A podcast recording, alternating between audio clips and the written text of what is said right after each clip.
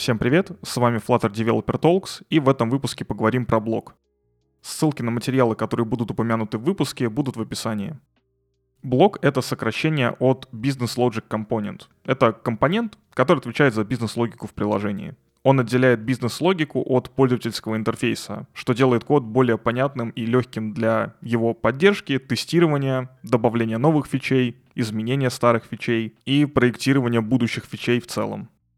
Одним из ключевых преимуществ блок является то, что блок предоставляет односторонний поток данных. Вся коммуникация идет от источника данных, это может быть либо база данных, либо API, либо какой-то репозиторий, к блоку. Затем к пользовательскому интерфейсу. Это обеспечивает четкую и предсказуемую передачу данных из одного источника.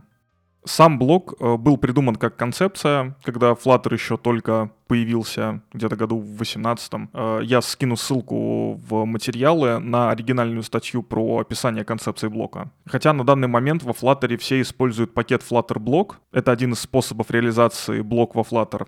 Пакет очень популярный, предоставляет свои базовые классы и инструменты для эффективной работы с блок в приложении. Ссылка на него тоже будет в материалах. С блок во Flutter связаны три основных элемента. Это события, состояние и сам блок. Мы поговорим подробнее про них попозже, но пока расскажу о них кратко. События представляют собой входные данные, например, это могут быть какие-то пользовательские действия. Состояние — это данные, которые отражают текущее состояние приложения, одного конкретно взятого блока. Сам же блок обрабатывает события, которые к нему поступают, и порождает новые состояния. Блок, как и многие менеджеры состояний, разделяет интерфейс и вашу бизнес-логику, поэтому он очень хорошо тестируется. Вы можете проверить всю вашу бизнес-логику без запуска приложения на телефоне, вы можете проверить только код. Теперь поговорим подробнее про основные элементы блока. В контексте Flutter и паттерна блок ивент представляет собой объект, который описывает изменение состояния или действия, которое произошло в приложении. Основная идея заключается в том, что при возникновении какого-либо действия в пользовательском интерфейсе или источнике данных создается соответствующее событие. То есть, например, мы нажали на кнопку, это одно событие. У нас, например, заведен какой-нибудь счетчик на обновление страницы раз там в 5 секунд, это другое действие. То есть таймер раз в 5 секунд будет отсылать блоку какие-то сообщения. И эти сообщения, события, они передаются в блок для обработки. Блок реагирует на события, выполняет какой-то метод, какую-то бизнес-логику и может изменять свое внутреннее состояние.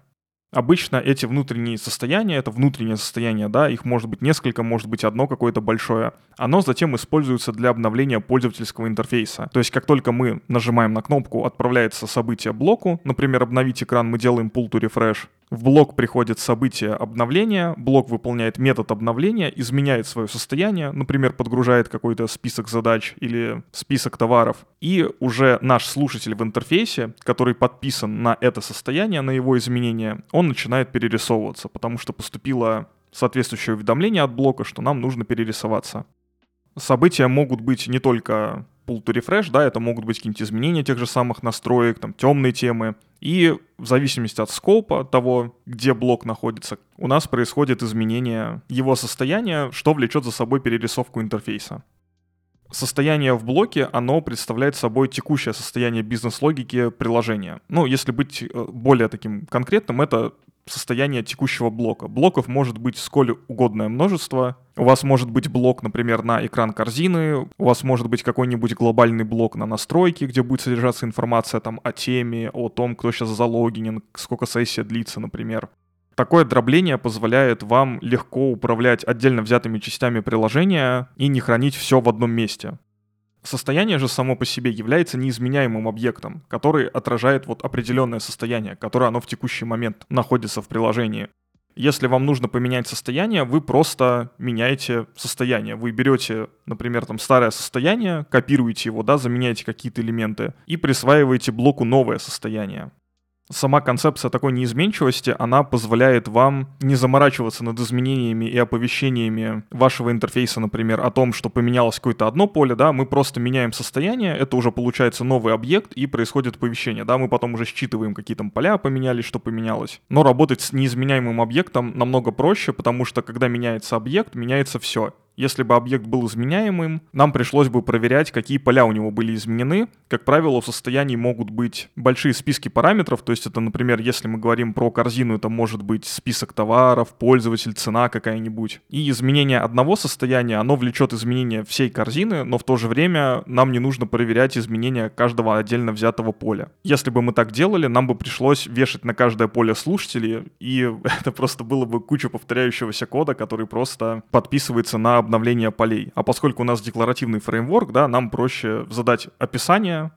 того, что мы хотим, да, и оно уже само за нас будет делаться. Тут, кстати, важно отметить, что в блок состояние делится иногда, как я уже говорил, оно может быть либо полностью целое, либо может разделяться на несколько классов для представления различных состояний. То есть у нас может быть отображение данных, у нас может быть отдельный класс для отображения данных, у нас может быть отдельный класс для отображения ошибок и отдельный класс для загрузки. Переключение между классами дает нам точное понятие того, что сейчас происходит, и вдобавок с дополнительными плагинами типа Freeze мы можем также делать удобные обертки, да, то есть э, не самим прописывать состояние каждый раз, например, в методе build у виджета, а с помощью какого-нибудь when у состояния вызвать уже сгенерированный кодом шаблон и просто прописать, что делать. Да, обычно у нас логика на экран загрузки и отображения ошибки, она, скорее всего, будет одинаковая. У нас будет там тот же самый список товаров, да, например, в интернет-магазине отличаться, но касательно вот каких-то стандартных элементов загрузки, да, как правило, экраны одни и те же. У блока есть э, свои виджеты. У блока есть BlocBuilder, BlocSelector, виджеты, которые позволяют вам подписываться на изменения конкретно взятого блока. Вы можете даже выбирать какие-то компоненты, которые слушать. Вы можете подписываться не на все изменения. Тем самым у вас экран, например, от какого-нибудь глобального блока будет перерисовываться только тогда, когда, ну, предположим, поменяется аватарка у пользователя. То есть какой-нибудь профайл-блок, он важен для всего приложения, но находясь, например, на главном экране, вам нужно показывать только аватарку. И вы можете подписаться на изменение этой аватарки, но не слушать изменения профиля всего, да, например, если пользователь поменял имя, поменял номер телефона, поменял пароль, для главной страницы, где важно только изменение картинки, это не важно. И вам не нужно постоянно дергать изменения главного экрана только потому, что пользователь поменял имя или там, я не знаю, номер телефона.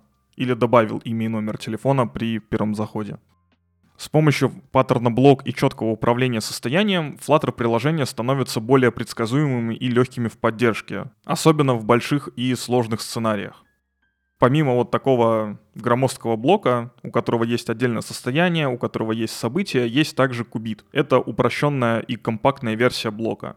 Основное отличие блок и кубит заключается в том, что кубит представляет более простой и ограниченный API для управления состоянием. Кубит мы можем запихать какой-нибудь int, bool, и у нас просто будет поток каких-то данных, которые типизированы, да, то есть поток, например, какого-нибудь числа, счетчик тот же самый, но нам не нужно будет городить для него отдельно состояние, нам не нужно будет городить дополнительные ивенты, все это мы можем вызывать как метод у кубита.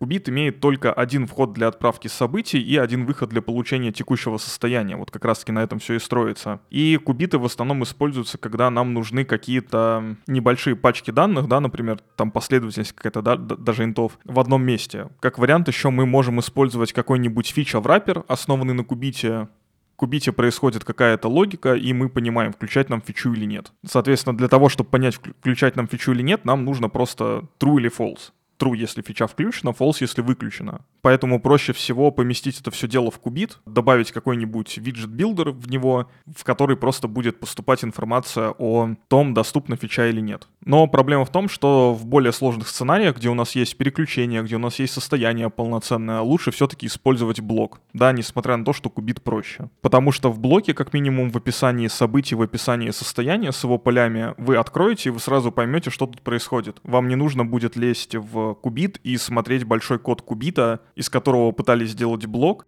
вам достаточно будет заглянуть в какой-то файл с событиями или в какой-то файл с состояниями, чтобы понять вообще, что может блок, и доработать его надо, не надо. То есть, может быть, вам для разработки новой фичи там уже будет достаточно всего того, что вы там перед глазами видите.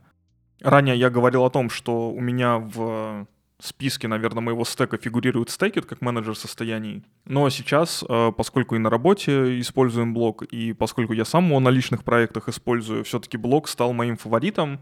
Даже несмотря на то, что он слишком громоздкий, местами мне казался, но он делает очень большую помощь в том плане, что у блока нету Ну как, не, нет, у него, конечно же, есть. Можно написать на блоке даже очень плохо, да, без каких-либо там разъяснений, вам будет непонятно просто, что написано. Но в целом блок в документации, он дает очень много примеров того, как делать и как не надо делать. И только за счет документации и того, что, в принципе, да, у вас есть какой-то единый источник вот правды, да, то есть вы лезете, смотрите концепцию. Вот в концепции написано так, вы делаете так. За счет этого как раз-таки очень э, удобно его использовать, то есть у вас не возникают какие-то споры касательно того, насколько так или не так нужно написать какую-то фичу, какой-то блок. У вас есть просто единый источник правды, вы туда лезете и смотрите, да, когда разруливаете какие-то вот вопросики по этой теме.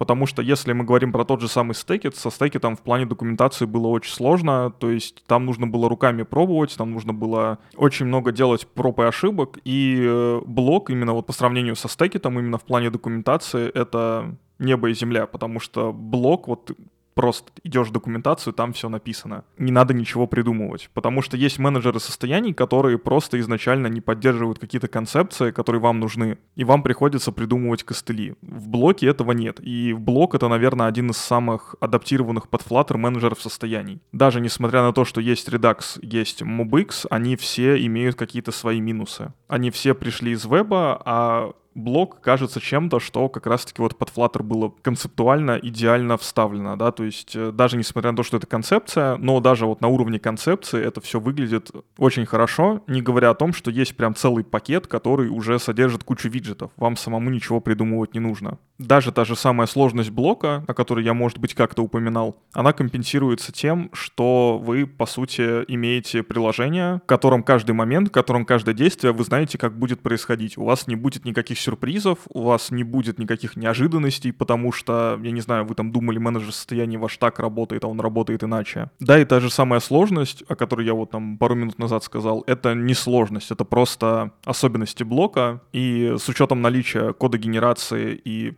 всего подобного, оно на самом деле-то и сложностью не является. Если у вас остались вопросы по этой теме, либо по предыдущим выпускам, вы можете написать комментарий на той площадке, где вы слушаете выпуск подкаста, написать мне на почту, которая находится в описании к каждому выпуску, либо задать мне вопрос в чате телеграм-канала подкаста.